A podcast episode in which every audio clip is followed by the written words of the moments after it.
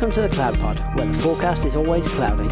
We talk weekly about all things AWS, GCP, and Azure. We are your hosts, Justin, Jonathan, Ryan, and Peter.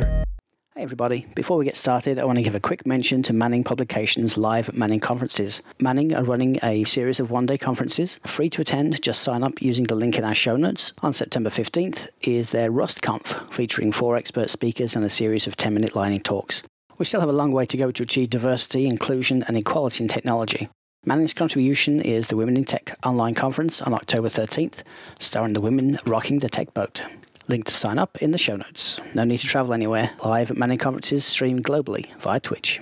Episode 82, recorded on August 12th, 2020. Azure says, How about them apples open usage commons? Good evening, Ryan and Peter. Hey. Hey, How's it it's going? been a it, it's going well. It's been an interesting week in the cloud. I don't know uh, if you guys have seen the show notes yet, but uh, lots of things going on. We have lots of updates, lots of things to fill you all in on this week here at the Cloud Pod. Excellent. All right, let's get to it. Let's hit it. There might be there might be some surprise guests in the show, just so you know. Oh, It might happen. Jonathan is unfortunately dealing with a production issue, and so he will not be joining us this evening. We will miss him dearly as we talk about Jedi, his favorite topic. First up, out of the gate, uh, there's a quick Jedi to update. Uh, we were supposed to get an update here in August from the government about their reawarding of the Jedi contract uh, based on the revised criteria from the court case. Uh, apparently, they've said they need another month to do that, um, probably because of COVID. That's my guess. Uh, neither Amazon or, nor Microsoft opposed the request for a delay, and so we expect to see uh, an update sometime in September, hopefully, unless, of course, they just keep stalling this out for the election, which well, could happen too. We'll never know. So Jedi is continuing to go through the core system, continuing to be uh, in the forefront of government spending, unless you want to talk about TikTok, which is the government's bigger issue right now, apparently, and Microsoft wants to buy it. So maybe they can get Jedi contract and TikTok. It's a double win. wow. You know, I'm, I'm curious to know how much has been spent on the legal end of this um, dispute. When you think about it, it's a $10 billion contract, but really, in the details, there's only a million dollars of annual committed spend. It's like, wouldn't it be cheaper just to commit to a million dollars to both platforms and mm-hmm. actually save all the money on the legal, Legal defense? fees. Yeah. Yeah. I wonder if they can. Like uh, you know, with government contracts, it's just, it has to go out to bid. It has to be you know the lowest bidder. That like I wonder if they're so like tangled up in bureaucracy that they really have no power to do anything. Can't do Just can't do it. Yeah, Oh my God. Awful. Yeah. It's either a million dollars in legal fees to do the right thing, or a million dollars in legal fees to rewrite all the contracts. Yeah. Uh. Well, the other big news uh, in the world of COVID uh, is that Moderna, who has really one of the leading COVID 19 vaccine trials out there, uh, just entering phase three, has uh, selected Amazon uh, as its partner to help develop the COVID 19 vaccine.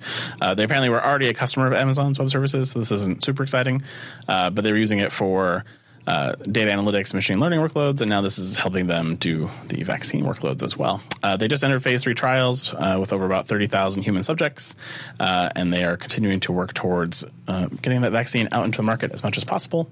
Uh, they mentioned a little bit about their technology. That apparently this is a, uh, you know, with Amazon's help, they built a proprietary technology and method that run on Amazon to create messenger RNA constructs that human cells recognize as being naturally produced in the body, and these apparently help uh, block the COVID va- uh, virus from infecting you. So that's pretty cool.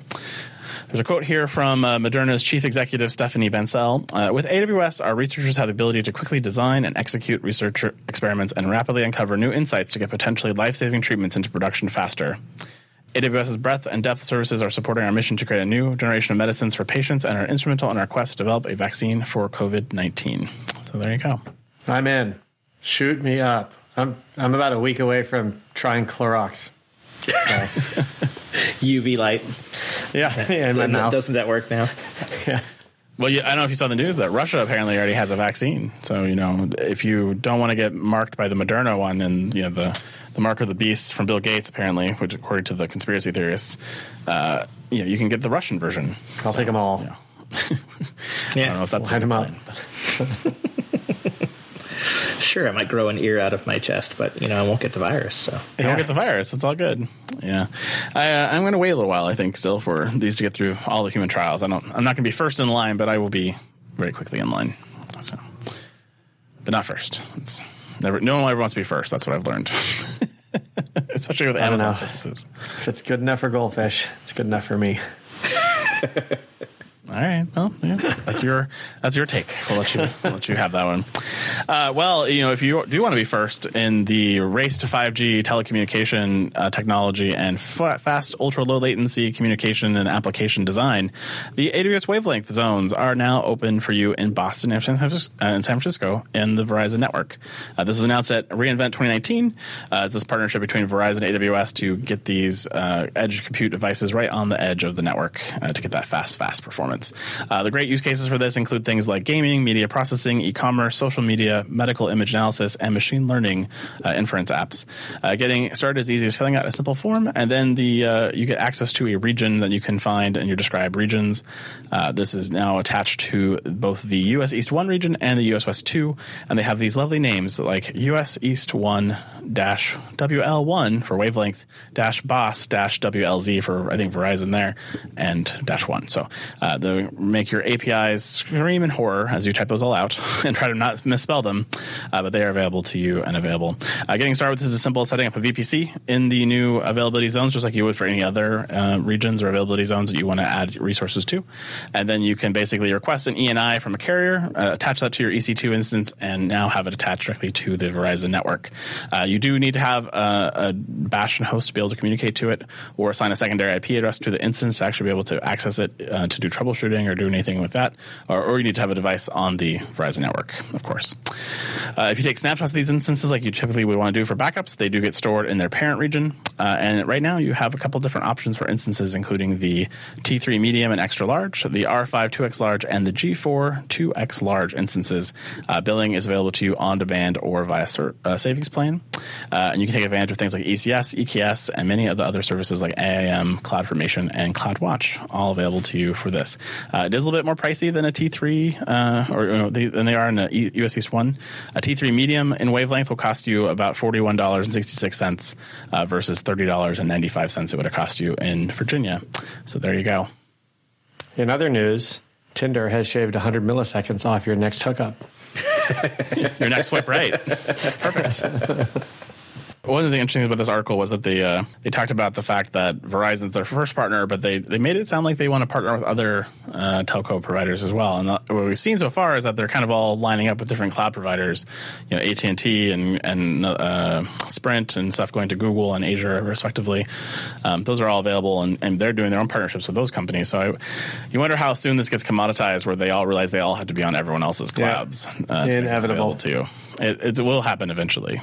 Yeah just like the iPhone, you know, eventually had to leave AT and T's grasp and go to the world. Well, uh, I have a you know an interesting article here. So, um, if you listen to the show regularly, you know we have ads from our great uh, friend of the show, Foghorn Secure, uh, Foghorn Consulting, uh, where Peter comes from.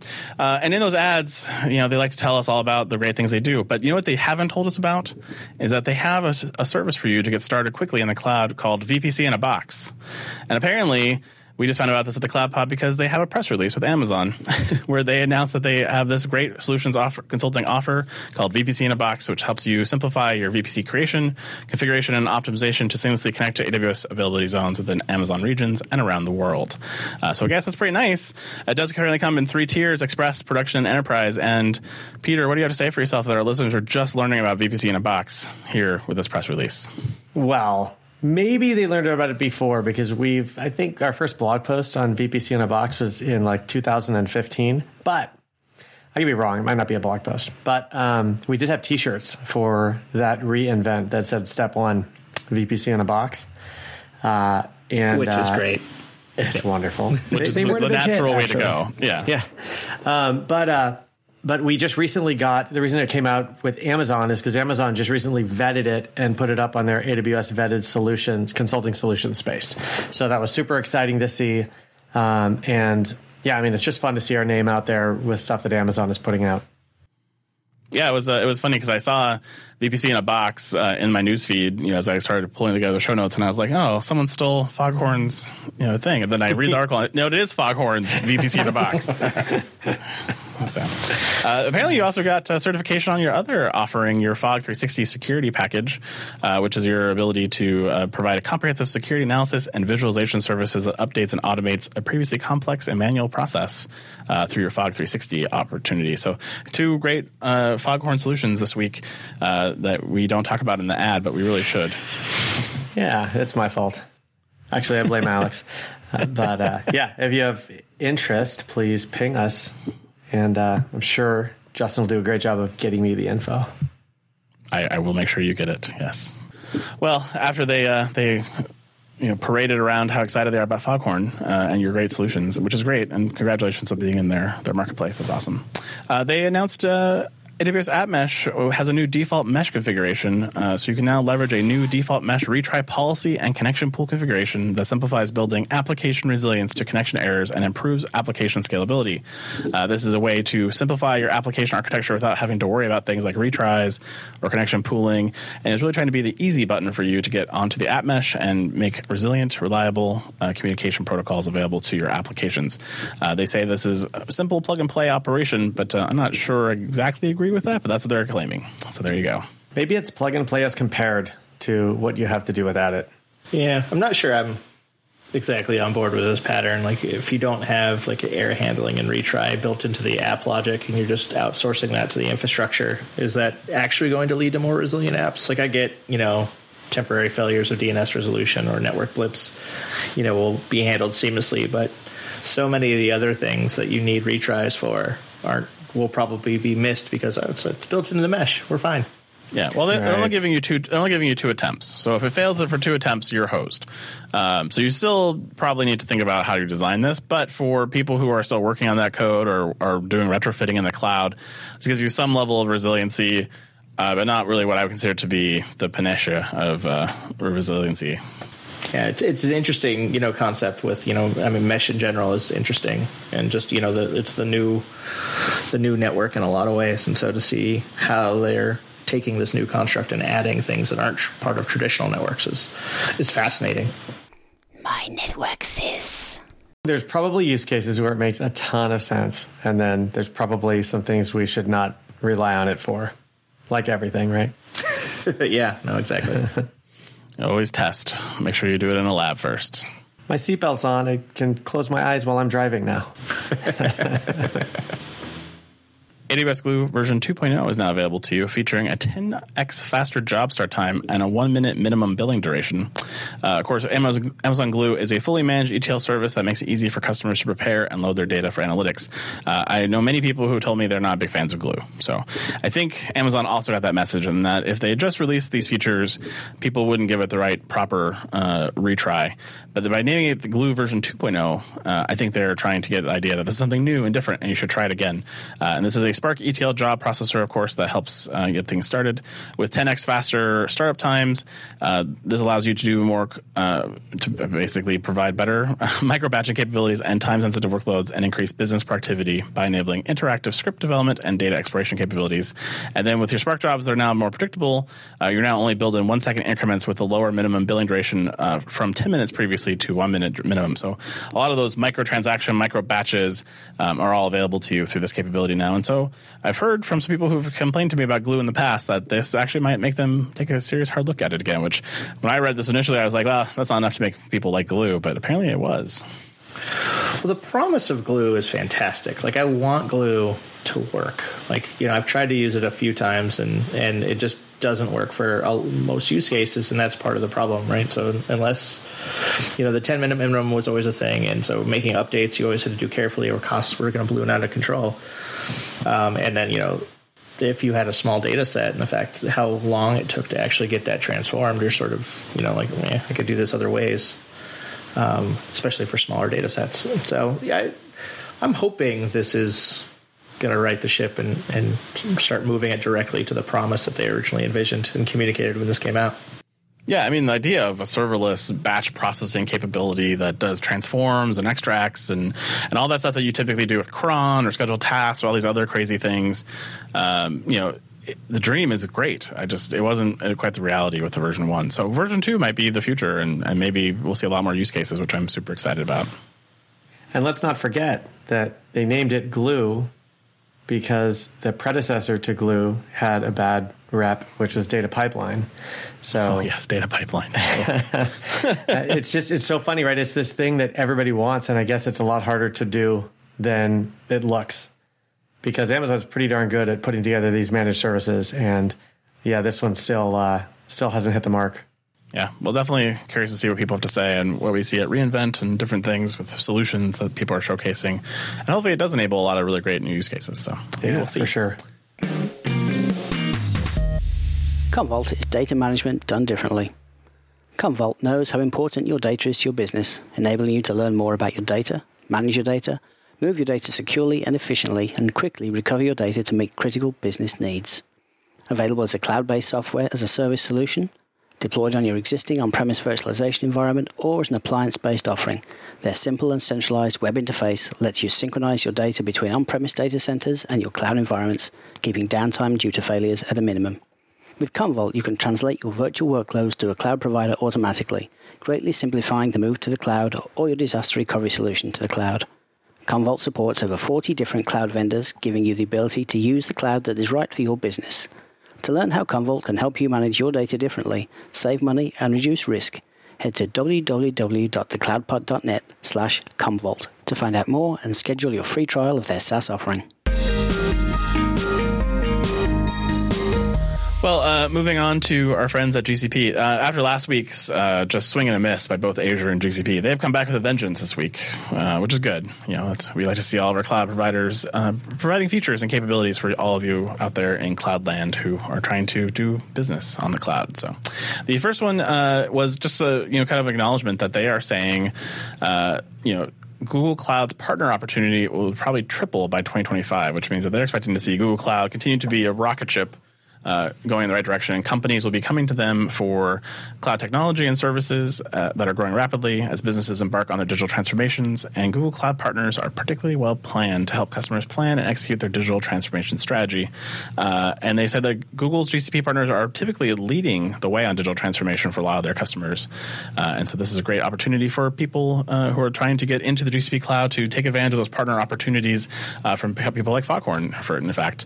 And you know that's something great to do. So definitely, if you're looking at GCP and you're looking at all this great Google Cloud Next uh, content, and you're saying we want to get on that, reach out to your partners because they are looking to help you do that digital transformation. And uh, then reach out to Foghorn after you reached out to your existing partner. or don't reach out to them and just reach out to Foghorn. Yeah, or just come straight to us. yeah. yeah.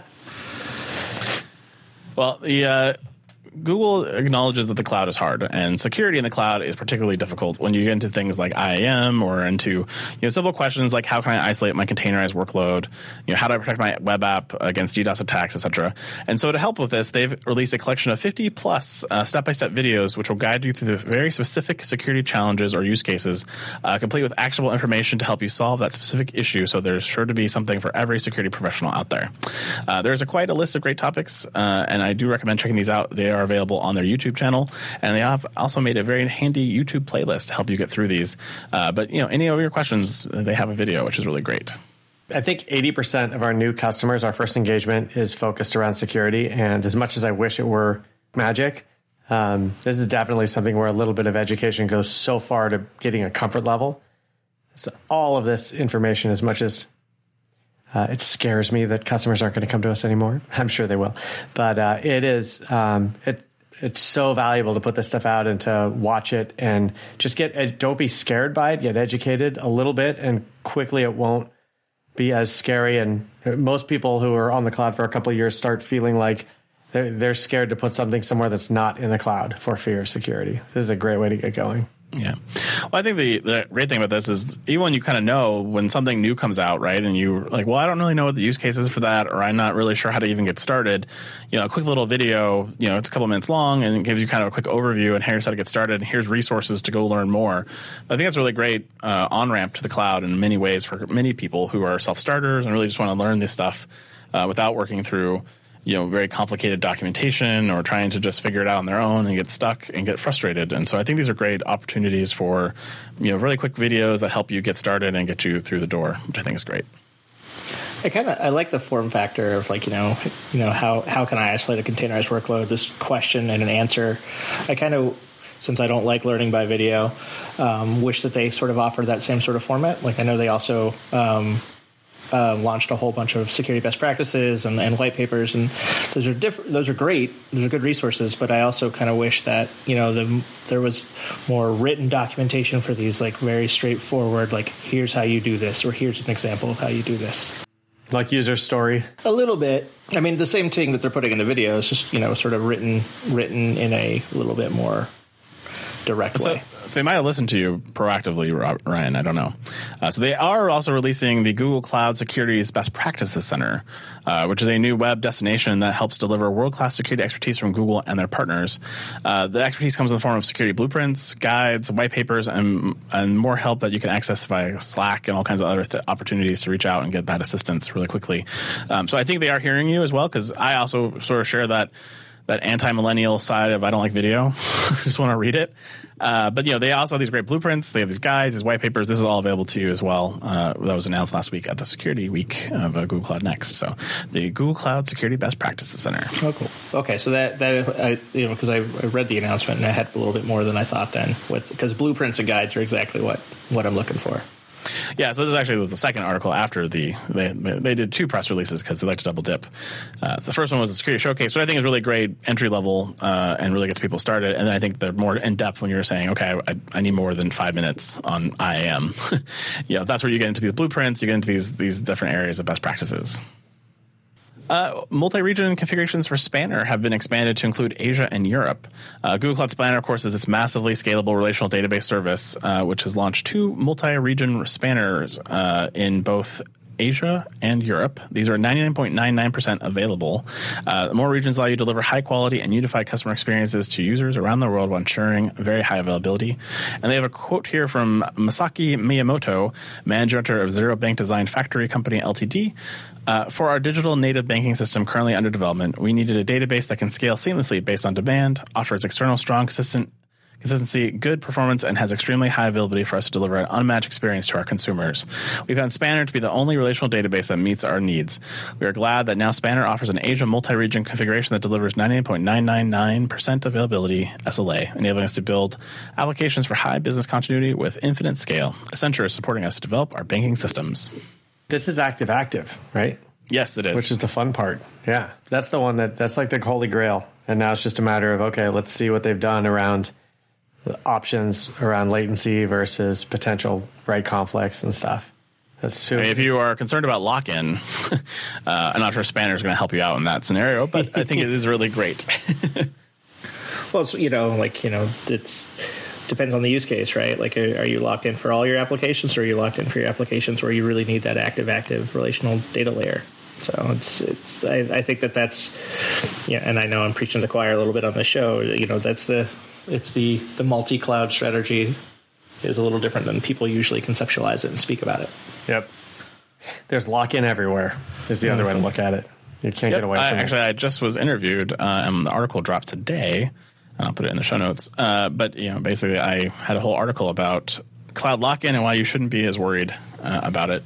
And Corey's in there, Corey Quinn, as well as uh, an venture capitalist uh, who uh, has a couple of article quotes in there, as well as my my insights and thoughts on this as well. If you have not heard it here on the show previously, so do check that out if you're interested in learning more about cloud lock-in and, and how I think about it. Well, if you uh, if you're using BigQuery, uh, you know there's several different ways to pay for BigQuery, uh, and one of them we talked about here on the show last year, I believe, was the highly flexible pricing options for enterprise customers, which gives them a flat rate billing model uh, that's predictable and gives businesses direct control over cost and performance. Uh, and when they announced this last year, uh, you had to buy this in 500 slots, and these slots are basically reserved capacity units. And so 500 slots may not be really great for a small startup or a company that's just starting starting to get started with BigQuery and doesn't want to have that unpredictable cost nature. Uh, so Google listened to our complaints here on the show, and is apparently now reducing this to now allow you to buy 100 slots at a time to get started faster and quicker. Uh, the change allows you to purchase 100 slots at a time, purchase them in increments of 100, and applies to all commitment types from Flex, monthly, and annual. Uh, if you'd like to get some of these slots, uh, an annual contract, contract will cost you about $1,700 a month for 100 slots a month. Uh, monthly commitments are about $2,000 a month, and the 100 flexible slots would basically work out to be about $4 per hour uh, for BigQuery. So that's pretty great. Uh, great way to get into this and really start getting some use cases out of it quite quickly.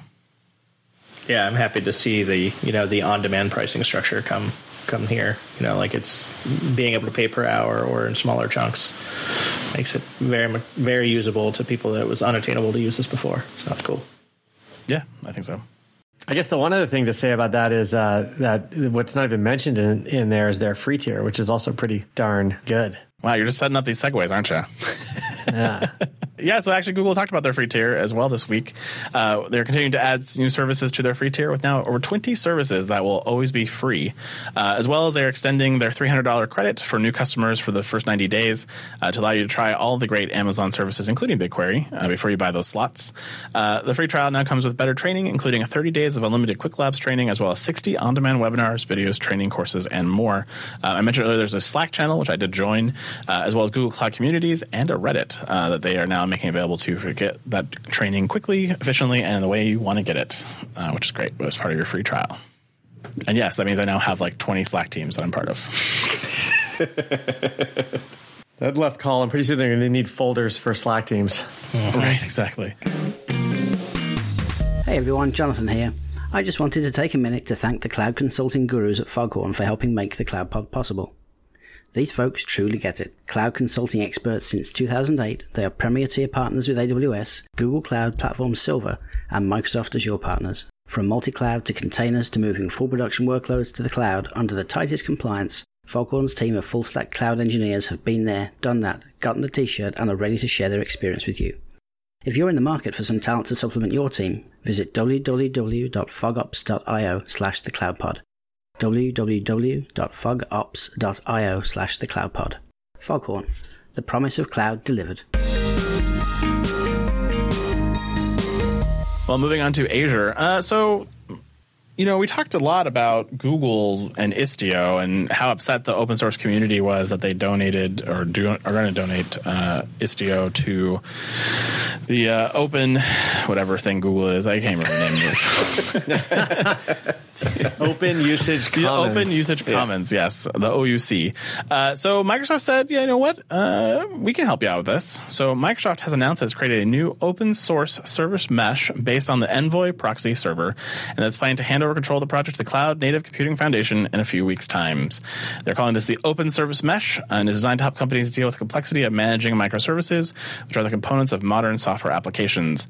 Uh, they go on to talk about how complicated Istio is and how difficult it is to actually use, and so this was designed to be a more simple, more approachable way to get an abstraction layer, abstraction layer to communicate with microservices, uh, and they are excited to donate this to the CNCF uh, for future partnerships. I just wish they would have named it the Open Service Mesh with Istio compatibility. Oh, that would have been. Well, then they would have really got to test out that Open Usage Commons uh, copyright portion. You know, really see how see how legally binding that actually is. Yeah. you know, this is this goes right in line with more competition, and this is you know, I I'm not a big fan of this move by Google. I think that this is a you know this is a very limiting move to choose your own foundation, um, and it you know quite frankly steers me away from using Istio. And so I've I've already played around with Envoy, and if we can get a standard around how to do that, that and that's backed by Microsoft, so be it. So it makes it much more appealing to me. It's so great how I mean Google, one of the biggest companies in the world, tries to just flex the tiniest little muscle in the open source community, and boom, the door opens and Microsoft steps in. I just love the I love the dynamic that's going on and that open source drives. It's so much fun. Uh, it was interesting too because this article mentioned there are several other service mesh technologies out there. I don't know if you knew about these because I I didn't. Uh, but there's the Buoyant Inks Linkerd, uh, which I had heard of Linkerd, but I didn't really know it that well. And then Kong's uh, has a solution as well that I'm forgetting the name of this moment. As I t- when I type in the show notes, it can't be right because it's spelled wrong. But uh, oh, Kong's uh, Kuma. Uh, is their solution, and so uh, very very interesting. Uh, that there are a couple other solutions out there that I was not aware of in this space. Yeah, Linkerd's been around forever, but I think Linkerd two right is the sort Yes, of service meshy one. Correct. And then Kong, you know, who's been making a big deal in API gateways for quite a while now. Uh, you know, really, especially after Apigee got bought by Google, they're really one of the last freestanding uh, companies out there doing you know API gateway. So it's interesting to see that they've thought they need to build their own service mesh as well, versus just plugging into Envoy or some other technology. So really interesting.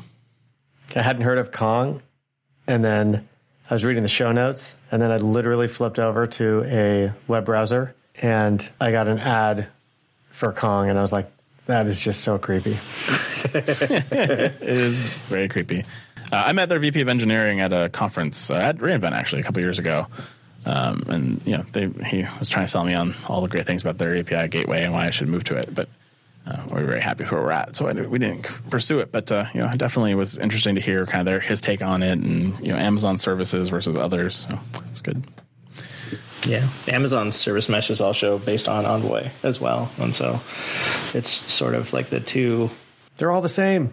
Yeah, Yeah, it's really just the control tier of Envoy. Is all you're really dealing with at this point. Yeah. Everything's Envoy under the hood or sidecars of some kind, and then you're basically just doing that with um, you know Istio or now with this new open service mesh. You're, you're getting basically the control tier, how to configure it, how to specify endpoints, etc., and the rules for that. So that's what you're really getting out of these other layers uh, above Envoy.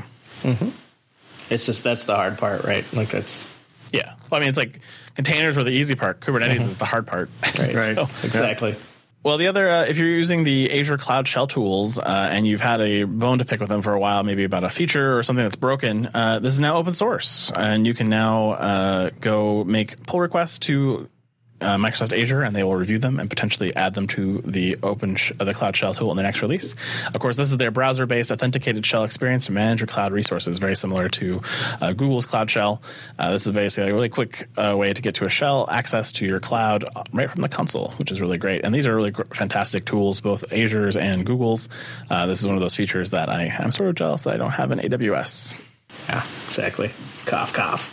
Please, please bring this to me one day. Yeah, Uh, SSM doesn't count. yeah. no, no, it does not. This total positive byproduct of companies being forced to embrace open source is now we're paying for the actual resources we're using and we're using open source software. And then those companies that are getting money from us using their resources are like, why wouldn't you want to open source all this stuff and get the whole community working on your behalf to make your service better? Well, I mean, Super on one cool. way of it, I, I sort of feel like you, you know, like this Azure shell. There's no way for you to use the shell unless it's running inside Azure. So I don't really Yeah. know what you're, you know, you're really contributing software to a you know multi-billion-dollar in revenue company.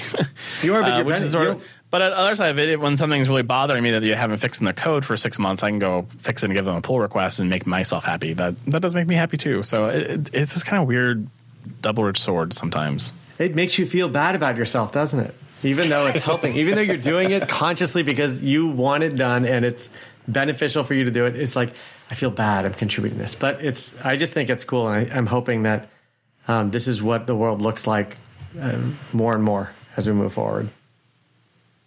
As long as they actually, you know, review these and merge them in. I don't know how many PRs I have outstanding that are just abandoned, you know, Uh, contributed yeah. to some abandoned where it's just sitting there waiting lonely for a review. Or worse, they don't review them and merge them in. Yeah. uh, Azure is now releasing the new NCAS T4 V3 VM. Ooh, that's rough. Uh, virtual machines and a new addition to the Azure GPU family designed for AI and ML needs. The new VMs feature four NVIDIA T4 GPUs with 16 gigs of memory each and up to 64 non-multi-threaded AMD EPYC V. Uh, 7V12 Rome processor cores and 480 gigs of system memory. These are available to you in preview. So I don't have pricing because they're in preview, which is the problem.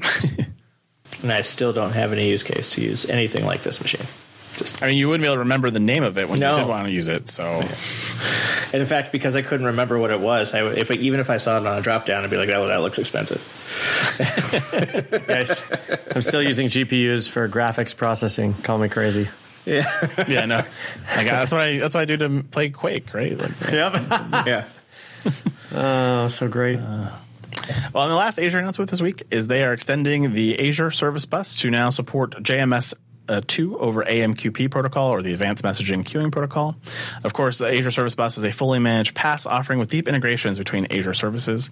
And by supporting uh, JMS Service 2 uh, over a compute. They are now, uh, uh, sorry, they have this available to you in the premium tier. Uh, and customers can now seamlessly lift and shift their Java and Spring workloads to Azure while also helping them modernize their application stack with best in class enterprise messaging in the cloud, per the press release. So that's a little uh, of a retreat, a little bit, right? I don't. I'm not familiar with the uh, AMQP, you know, protocol, but is that? I assume that's Azure specific. No, AMQP is uh, open. So there's, there's Okay. yeah, this is the same thing that powers AWS MQ. Uh, this is a very popular Java Oh, okay. message queuing platform that's out there all over the place. Uh, if you're not using Kafka, this is probably what you're using in most. ca- Or if you're if you're not using Kafka, you're not using RabbitMQ, you're most likely using AMQP. I see. Uh-huh. That's how that works. So I is this replacing this, or is it just adding JMS on top of it? This is just adding JMS on top. Oh, of it. all right. Well, that makes sense. Yeah. Well, then I stand corrected. Which, having JMS two gives you basically a lot more access uh, for Java and Spring workloads. Yeah, that makes sense. Yeah. And then uh, our final story for the night is Oracle. Uh, again, Oracle slips into the store uh, with the Us 2 of Us 2 announcements. They're announcing the global availability of Oracle Cloud VMware solution. Yes, they now too have VMware, just like Google, just like Amazon, and just like Azure. So Us 2 is fully in place. Uh, they have a couple interesting things in this press release that I would like to mention as they think their VMware solution is differentiated and much better than all the others. And they say this mostly from a security perspective. Uh, they have a lovely table that I did not link to in our show notes, but is in the actual article if you guys want to follow along with me. Uh, they all have the same features of NSX-T, vSphere, vSAN, vCenter, HCX. So that's nothing special.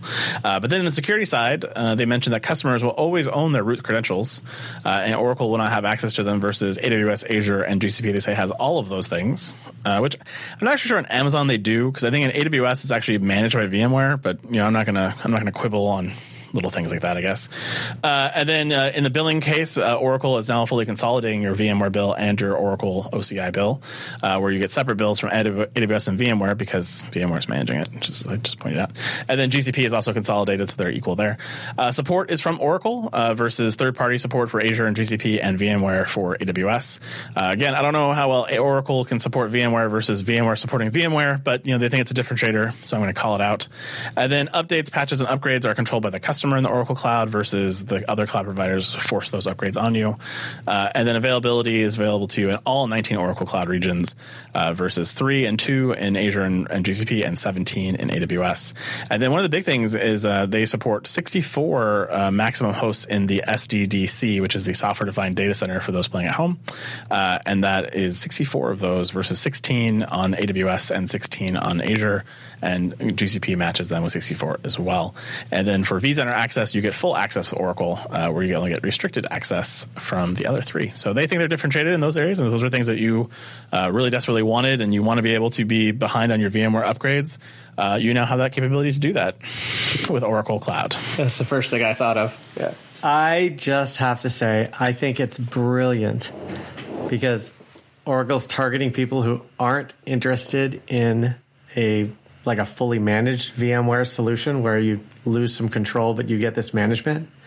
And what a greater way to differentiate than giving because it's tough. Obviously, it's going to be really tough for Oracle to catch up, you know, to the, to the other providers. How great to say we're different because we're going to give you less than the others give you because there is a significant group of people who want less. They want more control. They don't want that management layer. And and for some reason the other cloud providers aren't offering that as an option. So, hey, we're we're different because we give you less. I think it's brilliant. It's an interesting play, isn't it? I had not thought of that. Yeah. Yeah, because some people need the. I bet there's just like people who can't go to RDS because they've got like um, root scripts running on their box and and they're not allowed to run on. You know, obviously you can't run that on RDS, so they can't go to RDS. I bet there's similar uh, concepts for people who are have all their processes of tied proprietary stuff into VMware and. And this makes the baby step. This makes the step to the cloud possible without doing any re-engineering. Yeah. Well, actually, there's interesting here because you, you mentioned that because that's exactly what Helder Branko says, the CTO of Intel, who was quoted in this article. Uh, he says Intel migrated over 60 production applications to Oracle Cloud Infrastructure, including our mission critical customer engagement, business intelligence, and risk management systems. We have a strong technical team, including many VMware experts, so a managed VMware service is not helpful to us. We need administrative access to the VMware software so we can maintain control of every aspect of the VMware environment. Oracle Cloud VMware Solutions offer my team the exact same VMware experience they had in the data center, but with the cloud elasticity and access to Oracle Cloud Services, providing a fast and easy and cost effective path to migrate our VMware based applications to the cloud. And as a result, performance has increased dramatically, downtime is close to zero, and we have been seeing a 50% decrease in the number of customer support tickets. So, yeah, just super strong uh, example, mostly in that most people probably think you said Intel but really it's Intel. Intel. Intel. Intel. Yeah, I know. It's Yeah. I know. Uh, but yeah, you know, so I read that and I look and go like, well, I don't want to be a VMware expert. I want to be an expert in the apps that I provide on the cloud. So I mean, everyone has their own opinions, and I don't sign up for that particular one. But for customers who do want that, I guess this is a great option. And so again, I'm not saying it's bad. It, it is an us two announcement, but it's it's us two in a different way, and I think some customers will like it. So that's here in the show notes. And they made the Cloud Pod. And they made the cloud pod, which pretty Oracle does occasionally. We, we do drop them up here occasionally, especially during Oracle Open World and other times. But uh, yeah, hey, there you go.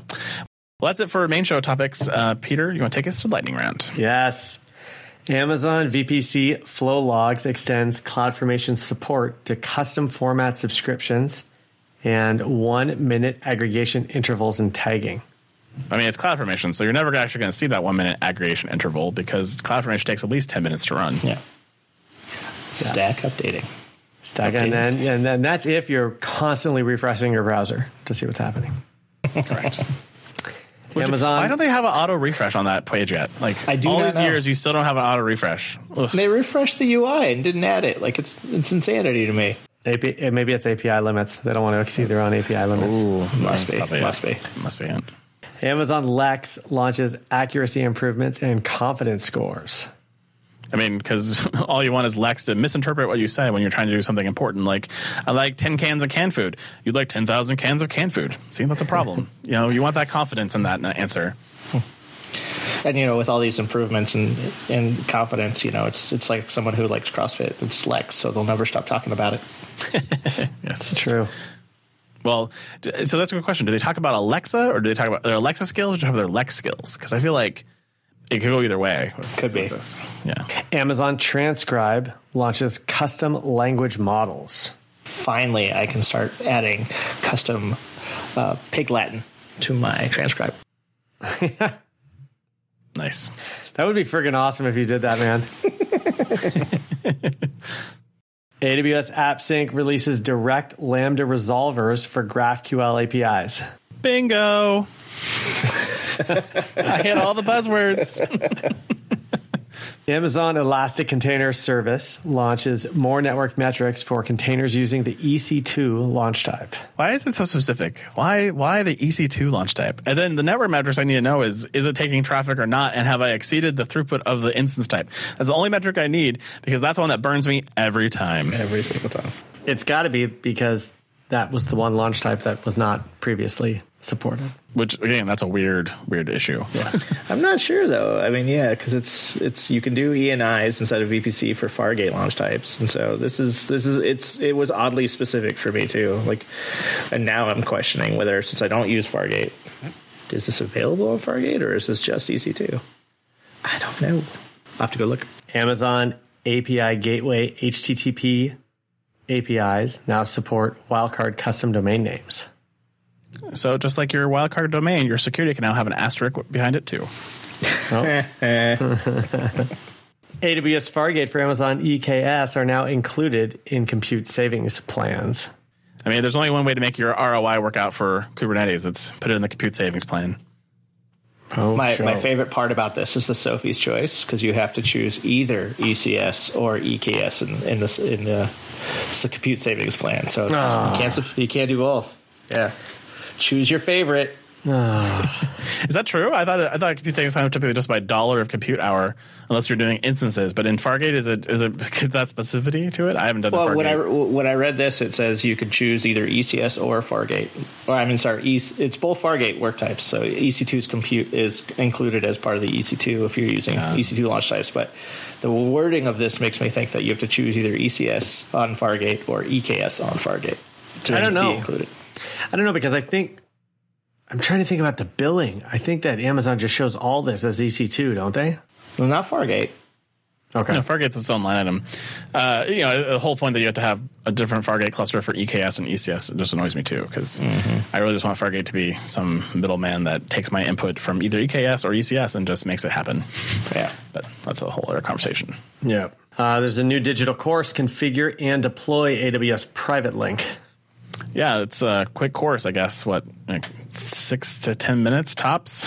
like, it's click, click, click. Private link there. You didn't secure it, but it's there. Like, it works perfect.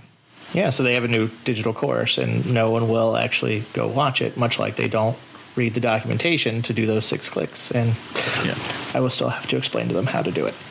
yeah that's true. And then they complain. And then they complain. Uh, Serverless Bot Framework adds support for securely integrating with third party APIs. Which just tells me that AWS really is Skynet. I love that this this new announcement is that they're supporting API keys. It's like this whole thing is just because you can now put the basic security mechanism in place. The bare minimum bar of security has now been achieved. Thank you, AWS. Yes, yes, yes. Yonner C. Uh, Nerwa? Is that pig?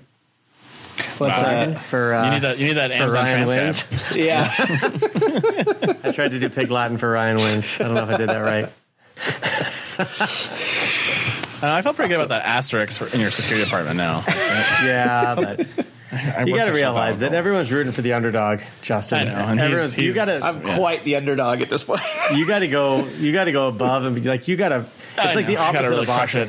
it's like the opposite of boxing where the where the champion you have to beat the champion here if you're on the top of the mountain everyone wants to knock you down Yeah, I know. I get it. It's fine. It's all good. Not bitter whatsoever. Uh, uh, yeah, Ryan's catch up though. He's only three off of Jonathan and five off of me, so he's he can still catch up. There's still plenty of year left. It's only Plenty. like we're just past the halfway point. So as long as we continue to record shows, you're going to be good to go. Yeah. And as long as I keep breaking Jonathan's production systems right before showtime, then yeah really Yeah, then you'll be able to make it to the thing. Very nice. All right, well, guys, that is another week in the cloud. Uh, I, you know, uh, Google Next continues. I've totally forgotten about it. Other than I see press releases mentioning Google Cloud Next Digital. I'm like, oh yeah, that was last week. I forgot. I know. Uh, I feel I- bad. I, I feel bad too, but I, you know, it was interesting. I actually saw Salesforce. Uh, they actually just completely canceled Dreamforce, the digital version. So they were gonna they were gonna do Dreamforce digital, and I think after seeing some of these other kind of lackluster events, uh, they were just like, you know what, it's better not to do it at all. So they're they're not gonna do it, which I think I think it's maybe not a bad call because i think it's not a I bad think- call I think you can get you know all the hype out of you know a three you know like do a two hour you know media event like Apple does for a new iPhone, present all the new stuff, and then basically just make all that available to me on the web, either as YouTube videos or as you know knowledge based articles or you know walkthrough how tos. I think I think that's more effective. I think it, you get a lot more buzz, you get a lot more splash for the announcements, you get the kind of same impact of that one week at reInvent, but you get it in a much more condensed thing versus trying to take this content and just stretch it out. It's just brutal. Yep. Yeah, it's hard. All right, guys. Well, we will talk to you next week here at the Cloud Pod. absolutely Bye, everybody. Bye bye. later That is the Week in Cloud. We would like to thank our sponsors, Foghorn Consulting and Commvault.